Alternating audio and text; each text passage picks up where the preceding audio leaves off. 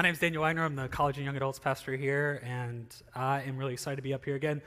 My guy Robert Aiken on the way in said, wow, twice in 1 month. That's really something. And glad you guys are here for us bringing the word. Excited to follow Nick Crawford last week, who did just a great job preaching sincerely about an anxious heart. Man, we need a balm for an anxious spirit in this 21st century Western America. And praise Jesus that he's the one who gives it to us. The week before, I talked about what could happen with an unguarded heart. Next week, someone is preaching about a heart that won't accept correction. And this week, I'm preaching about a heart of envy. And let me just tell you something personally, right? I want this to be a confessional place, a church where we are all seeking growth and repentance together. Envy, jealousy, pettiness, bitterness, man, those are things that are hard for me. I mean, really hard for me. And I don't really know why. As long as I can remember, I've just had a problem comparing myself to other people. I could do all of the trendy diagnostic tests on myself and give you different letters and numbers and stuff like that to tell you maybe how some of that manifests itself. But deep inside of me, there's just always been this weird, I'm not good enough if someone's better than me. So sometimes you read the Bible and sometimes the Bible reads you. And as I've worked at this sermon this week, I'm really praying that that would be true for many of you who might be like me on this endless hamster wheel of achievement and trying to prove self-worth, and see envy as one of the ways that that manifests itself. I don't know if we have this picture on the screen, but I'm going to show you a humiliating picture of myself. I'm the little 10 or 11-year-old blonde kid over there that looks really excited about losing and being in second place. Now, look, I know that that's a martial arts picture. This is really bad because some of you guys, like, y'all are just bros out there. You're going to come up, you're going to slap me in the back of the head, and you're going to be like, I thought you were a ninja. You should have seen that coming. I'm 10 in that picture, okay? So, like, some stuff is faded. We can take that down because that's too much for me. But second place there with a little emo swoopy haircut as a 10-year-old. And I was just not excited about losing. And that's the interesting part about that activity, sport, discipline, is that it's individual, right? So it's you versus someone else. And you're doing something or fighting someone, and you either come up short or someone grades you or judges you in a way where you're not up to what you would think is your own personal level of achievement. And that's really stuck with me my whole life. I mean, I had pretty vivid memories, not of that particular loss. I lost plenty. I take plenty of L's in my life.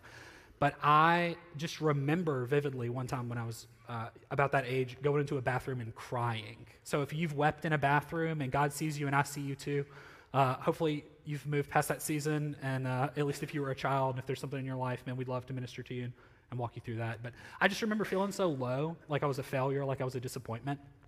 But not just in myself, but in what the other person had, right? The person who was the winner, the person who was successful. And that spirit has really followed me through a lot of my life, where I look at other people, I think we're all like this, who are a step ahead. They got the thing that we wanted. We've been waiting on something for a long time, and God's come through for them, and he hasn't come through for us. Or maybe just happenstance or connections or the family someone was born into, the people that someone know, the place of their employment versus yours, their friend group versus your friend group, whatever it is, right? I'm speaking in general terms because you know what it is in you that causes envy. And today I want to look at two proverbs, two passages, and a plan for how to fight against envy. Two proverbs, two passages, and a plan to fight against envy in us. So we'll be in 1 Samuel 19, and then we'll also be in Genesis 16. You pick your passage. If you're a paper Bible person, there's that. If you want a Bible, there's some in the pews in front of you. I was at a wedding here last night, and I picked a pew Bible up, and there's a note in the front that I forgot was even there. If you are new-ish to the faith, if your Bible didn't make it the last time you moved houses or apartments or cities or whatever, and you need a Bible, then it would be the ministry of our church to let you walk out the door with one of those Bibles that are in front of you. As I've stalled for time, 1 Samuel 19 is where we'll pick up. And here's the backdrop of this. The three primary players in this passage are Saul, who was the first king of Israel. God had freed the Israelites from captivity, started that with Abraham that we'll look at later in this sermon. and had moved them into the promised land. They seized it under Joshua. The judges secured more of the land for them and helped them establish as they ruled and reigned. And then Israel said, we want a king. So God said, that's a bad idea, but I'll give you a king anyway. Sometimes we ask God for things and he gives it to us, even though it's a bad idea. So they got Saul, and then David was chosen after Saul as the Lord's anointed king. And there's this thing, if you're familiar in the story of David and Saul, that there's this timeline that gets really complicated, where Saul is still ruling and reigning, and David is patiently waiting in the ranks as the Lord's anointing. But what we see is Saul's progressive implosion, really, out of a lot of things, envy being one of them that we're going to look at today, and David's faithfulness to wait and God's timing to step in to what he had promised that he would step into. And then Jonathan is this third player that we look at. Jonathan, Saul's son, David's friend, who was fiercely committed to David, even though it didn't really make sense. If you think about it, Saul was the king, Jonathan was the king's son. So the way that that works, like it does today and back then, is Jonathan was next in the line of succession. So when Saul died, if David was out of the picture, Jonathan would be the king. But Jonathan was so faithfully committed to both the Lord and to what God was working in David that he was a selfless friend and a brother to him. A beautiful picture of male friendship we find in David and Jonathan.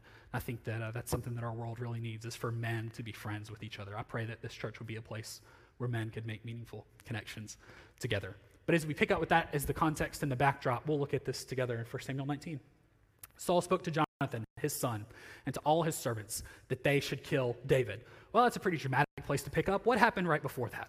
Well, as you're familiar, some of you, with the story of Saul and David, David defeated Goliath and then basically went on streaks of holy war. And as they secured the land and fought against enemies, as God was blessing the nation of Israel, we saw women a couple of chapters before this saying that Saul killed his thousands and David killed his 10,000s. So David's reputation was growing as Saul's reputation was shrinking, and that made Saul jealous. So we see Saul has kind of shifted his plan from, hey, let's send David into these really questionable situations where we're not sure whether or not he'll live or die. We'll leave him into a bunch of armies, a bunch of Philistine armies. Paul sent David on a very peculiar errand to be able to marry his daughter right before that. I'd go into detail about that if we were at a men's event, but it's male-related accessories. So send him to retrieve a bunch of those, and this is where we pick up right afterwards. Saul spoke to Jonathan that they should kill David. All right, so their plan has gone from, let's get these guys to kill David, let's kill David.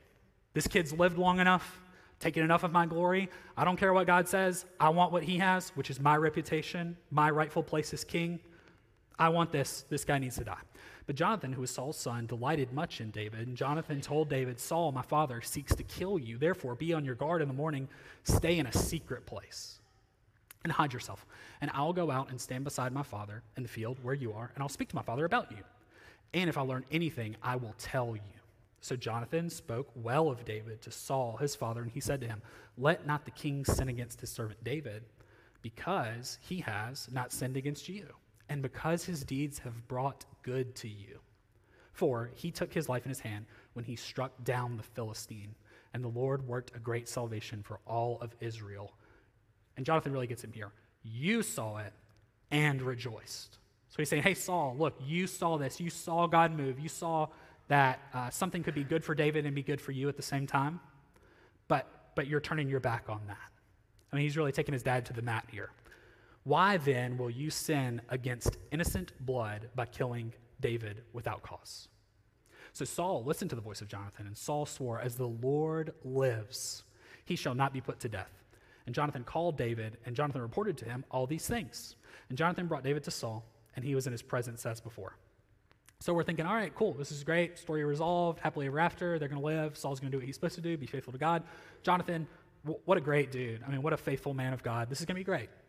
And then there was war again, and David went out and fought with the Philistines and struck them with a great blow so that they fled before the Lord. So here's David doing what David does. He goes out, takes care of business, he comes back. Then a harmful spirit of the Lord came upon Saul as he sat in his house with a spear in his hand. And David was playing the lyre. And Saul sought to pin David to the wall with the spear. But he, that's David, eluded Saul so that he struck the spear into the wall, and David fled and escaped that night. So what do we see here? Why did I tell you this moment here in the middle of the story of Saul and David and Jonathan? This really fascinating triad of submission to the Lord and jealousy and envy. It's really interesting to see this picture and what happens to Saul, because like I said earlier, as David increased, Saul saw himself as decreasing. He did not think that there was place for both of them, a king that was ruling and reigning and a king that was on his way to ruling and reigning. Saul could not look at David's life and see that what was good for David was good for Saul, because what was good for David was good for the nation of Israel, and as the king of Israel, it was going to be good for Saul. And I'm convinced that we do that in our own life. Like, we see other people who are quote-unquote getting ahead. They're getting theirs, they're doing well, maybe it's friendship or career, they're on a vacation you wish you were on, whatever it is for you. Like, whatever envy you're facing, you're feeling. You think that someone else's success is not necessarily a good thing for you. And that's what we see in Saul and in David. Two men, maybe some male ego there, but something that I think we can all resonate with. This is where I want to go to that first proverb in Proverbs 6. This is in the context of taking something that's not yours and seeking to take something that's not yours. Jealousy makes a man furious, and he will not spare when he takes revenge. He will accept no compensation, even though you multiply gifts.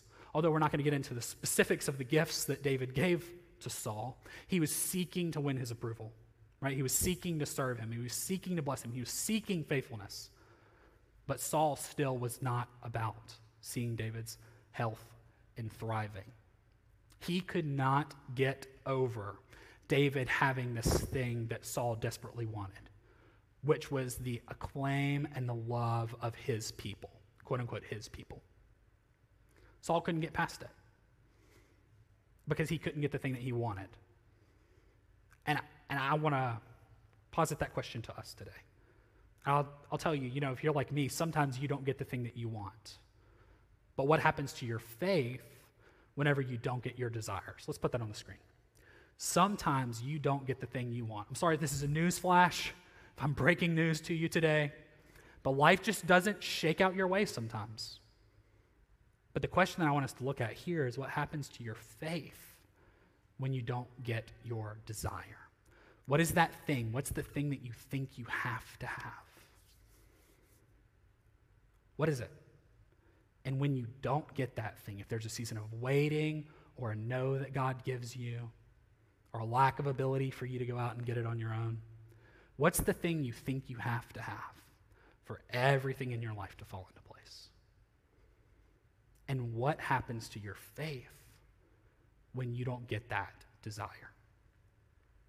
See, I think envy does something fascinating to us, right? It says it makes a man furious. Furious. What's furious? It's angry to the point of not being able to be consoled. It's a lunacy. It's something that swells up inside of you that you just can't kill and you just can't put to bed. That's what fury is. And a lot of times we get to that place whenever we compare ourselves to other people because we listen to what envy's telling us. And now what security is telling us. All right, we have security as children of God.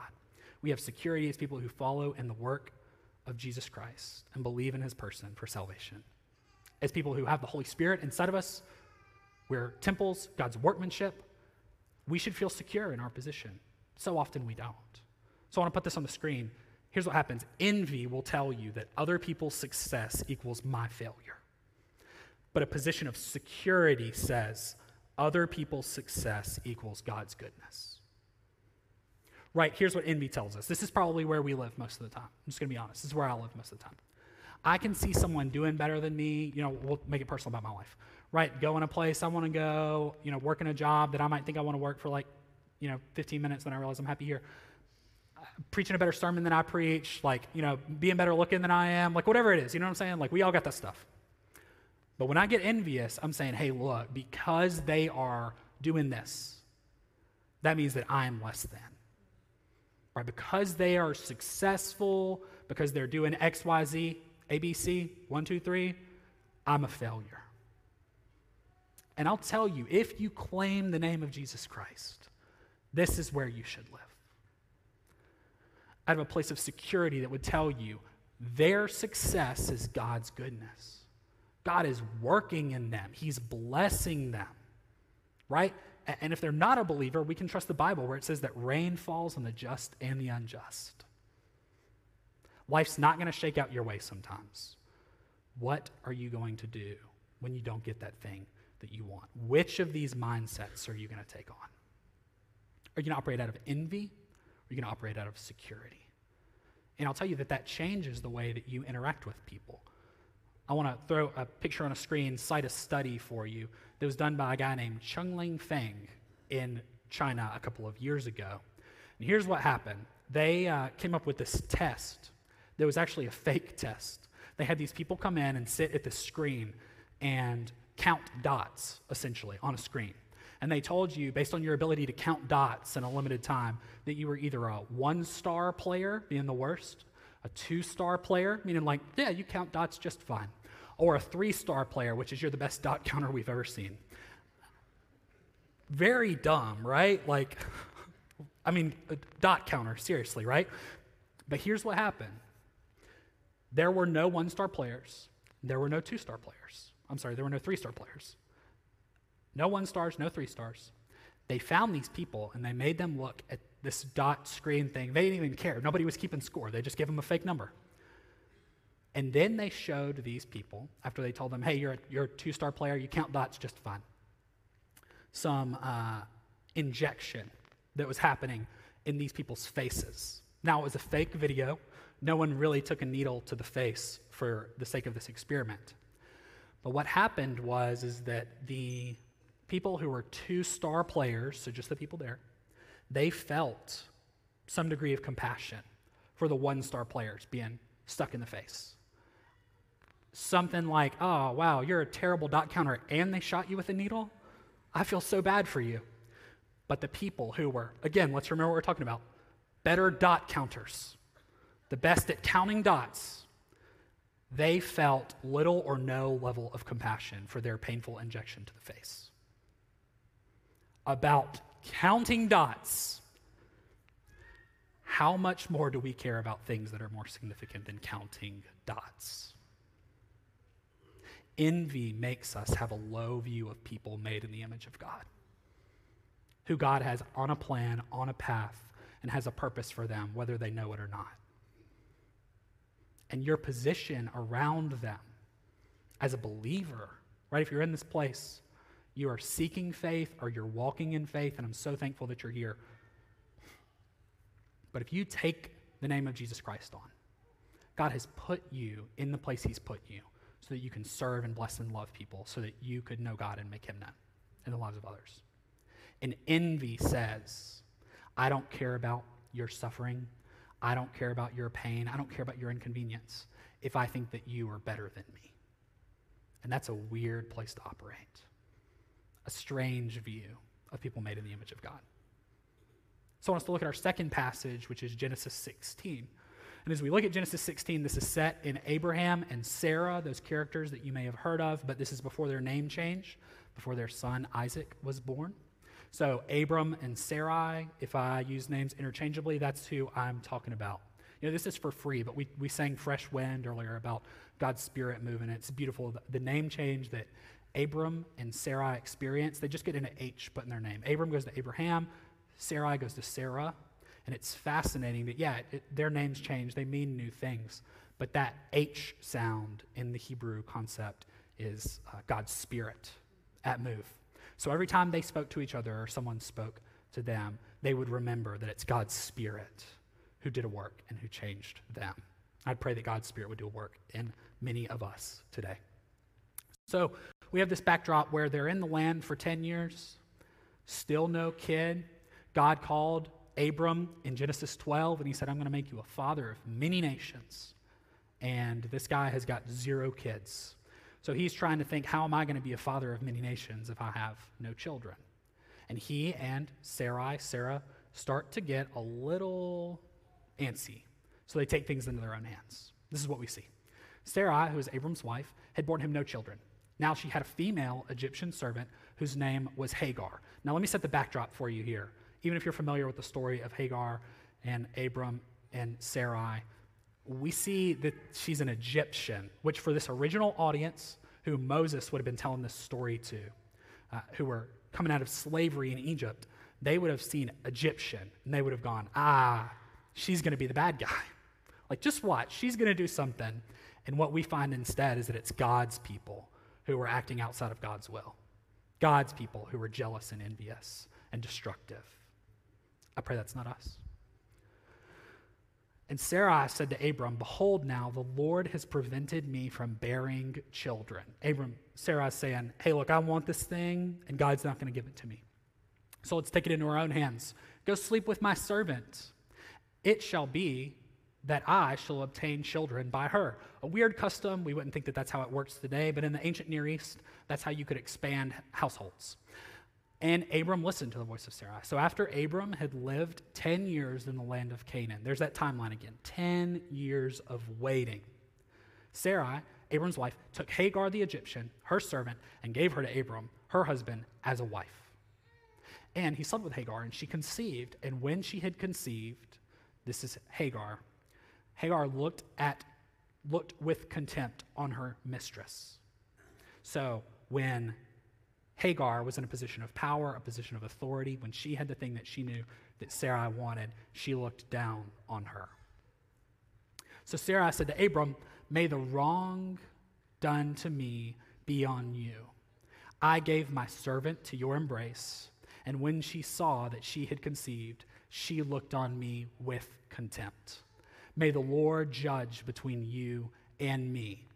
So Sarai, man, she's at the end of herself.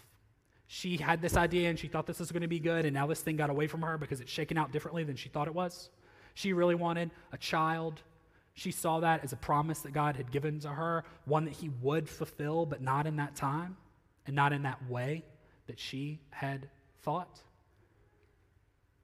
But what we find here is that she's so hard-pressed, like she's so crushed by this moment, that she is invoking God's name to judge her husband. Not a great look. But Abram said to Sarai, "Behold, your servant is in your power. Do to her as you please." This is not great marriage advice, guys. The Bible shows us a lot of what to do and a lot of what not to do. So then Sarai dealt harshly with her, and she, that's Hagar, fled from her. And the story goes on to God finding Hagar, to redeeming her, to bringing her back. It's a beautiful story about God seeking out the ones on the margins, the least and the lost. But we're going to live here with Sarai's envy, right? Sarah could not get over Hagar having the thing that she wanted. And what's so strange is she might be the one that could have understood what Sarah was going through the most, right? She was also a wife to her husband. This is not me advocating for polygamy. If you read the Bible, you see that never works out well for anybody. One spouse is probably enough to keep up with for most of us. But what we find here is that she isolates herself from someone who could have been a friend and could have been a servant and could have been someone who would see her in her pain and help her. But her jealousy, her envy, her bitterness made her deal harshly, most likely meaning that she was physically abusive to someone who she was supposed to shepherd and care for and lead because of envy, because of bitterness, because she had what she wanted. So I want us to look at our next proverb in Proverbs 14 that says, "A tranquil heart gives life to the flesh, but envy makes the bones rot." Envy makes the bones rot. I mean, that's a beautiful analogy there. I love that picture because we see life given to the flesh. What's that? That's a tranquil heart. A heart that's at peace, a heart that would say, I have what I have, I'm faithfully following God, and I'm going to walk in his will and his ways. I'm going to trust that he's a provider. I'm going to trust that he's going to give me the things that I need. But a heart of envy is what it compares it to, which says it makes the bones rot. Now, I pulled out heart a couple of weeks ago. I'm not about to pull out a rotten bone. I don't even know where I would find that. I don't even know how I found the heart. Google's a weird place, guys. Google at your own risk. But what this is a bunch of rotten wood. And like, if you're like me and you're occasionally in the woods, I know I have tightish pants on, but I still go to the woods sometimes. I live in Mississippi. Like, this rotten wood looks like it should do its job, right? Like, it looks like it would be a part of a tree, and it would uphold small birds and, you know, things that live in trees like raccoons and squirrels and all that kind of stuff. But whenever you kind of take a look, you see that this thing is rotten out. It's let something in that it shouldn't have in rain. So like with rotten wood, like rotten bones, what happens is when our life is under pressure, I'm a thick kid, so this might not go well. Like when you're under pressure and you have things in your life that are squeezing you, that you should be able to maintain, that you should be able to take in, that shouldn't bother you, what happens? Your bones rot, you crack, you have this pressure that causes you to implode. You snap, right? That's what we say a lot. You snap. And if we are the vine and Jesus is the branches, if we come out from him, a lack of connection to him will make us susceptible to envy that makes us rot. And this is what happens for a lot of us. This is what happened in this example with Sarah and Hagar. We find that envy often occurs when you're not okay with it not being your turn. I hit a double negative on you, but one of them is in quotes, so I think that's permissible. English teachers, find me later. Envy occurs when you're not okay with it not being your turn. Not being your turn. My wife and I have a little girl who's going to be 2 in a couple of days. And like any almost 2-year-old, there are plenty of stories I could tell you about her not sharing well. And I wish that it just stopped at 2 for most of us, but it doesn't. We're not good at seeing someone else have something that we want or do something that we wish we were doing. In a place we want to be, with the people we want to be with, looking the way we would like to look. We're not okay when it's not our turn. And I want to read this quote out that I found from this book. This is what inspired this. It's by a biracial woman who's a Seventh-day Adventist that's named Heather Thompson Day, and the book is called It's Not Your Turn. So really original at that point. Here's what she said about how her lack of ability to be okay when it wasn't her turn, what that did to her. I didn't want to judge, but things got pretty judgy. My jealousy blurred my vision. I saw myself as someone who had gone up the mountain, and I became resentful when God didn't say thank you. All I saw was myself and how hard I tried to get God to notice me.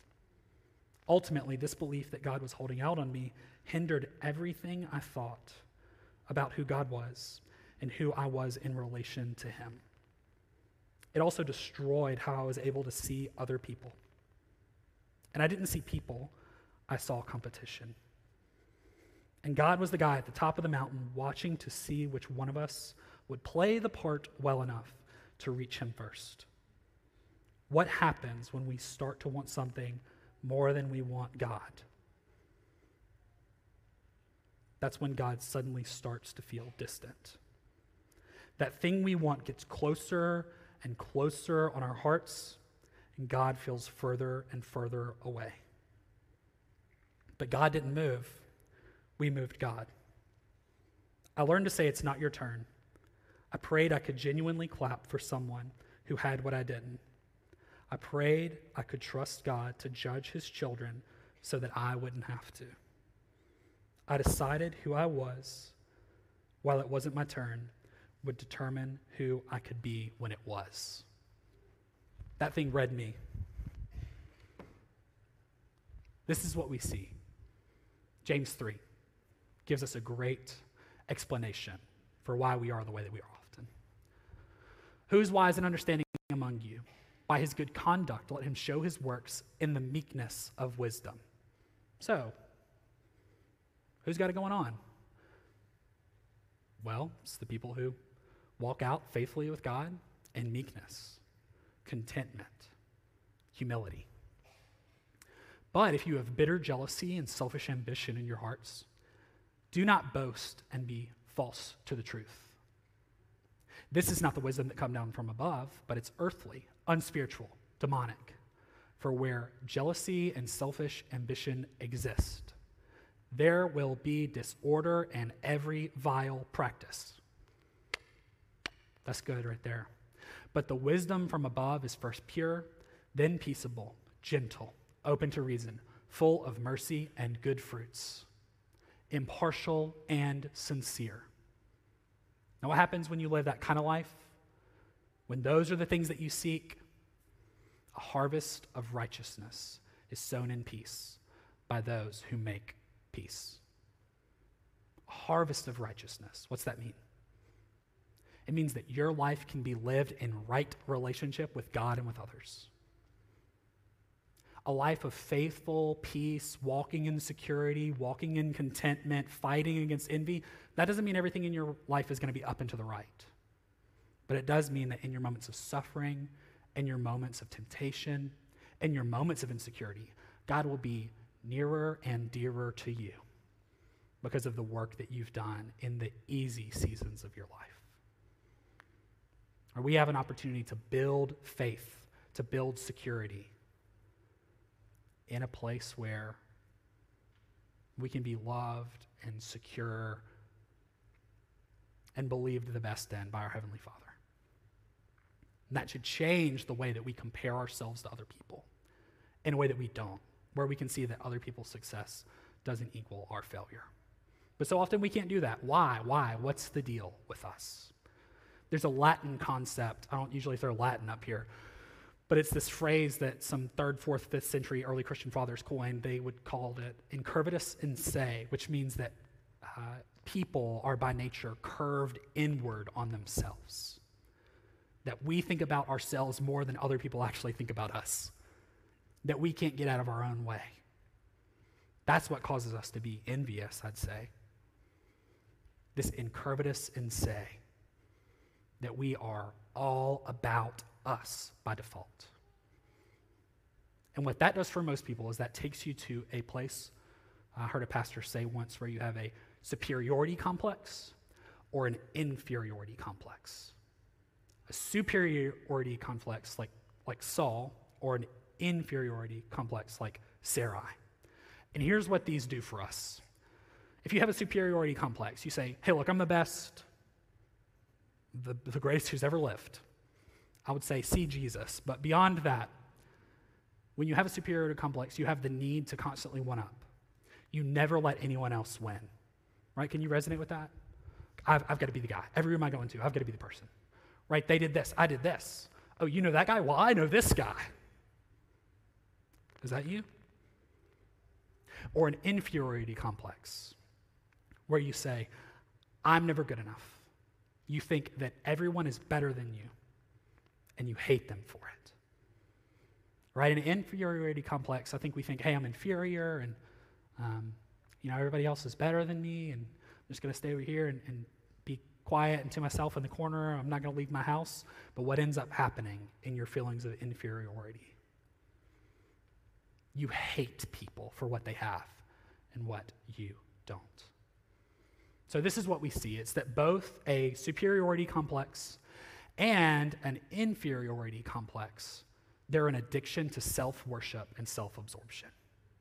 And curvatus and say, we're curved in ourselves. We can only see us.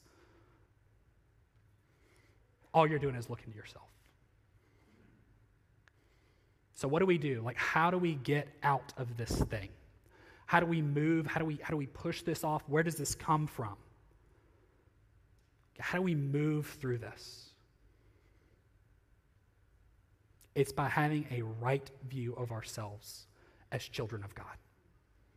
It's only by having a right view of ourselves as children of God, that we would see that, hey, because I'm God's child, he sees me and he holds me and he knows me and he keeps me. And one day there is a future coming for me that's glorious. I know I don't have the things that I want right now. If you're a believer, I know that you probably don't have the things that you want right now, right? There's something. And some of you, I've said this before, Robert said this before, some of you holding on to a promise that God never gave you. But some of you know that God might be calling you into something, and it feels like it's just this far away. Or some of you may have a deep discontentment with who you are, so you constantly measure yourself against other people. But in keeping a right view of yourself as one who God formed and holds and keeps, that's how we fight against envy. The greatest commandment, love God, love your neighbor as yourself, the second. You can only love your neighbor well if you love yourself well. And your constant comparing, your one-upping, your inferiority complex-driven hatred and cynicism, that goes away when we see who God is and what he's doing in us. I want to invite you to stand as I read a passage for us as the band comes back up.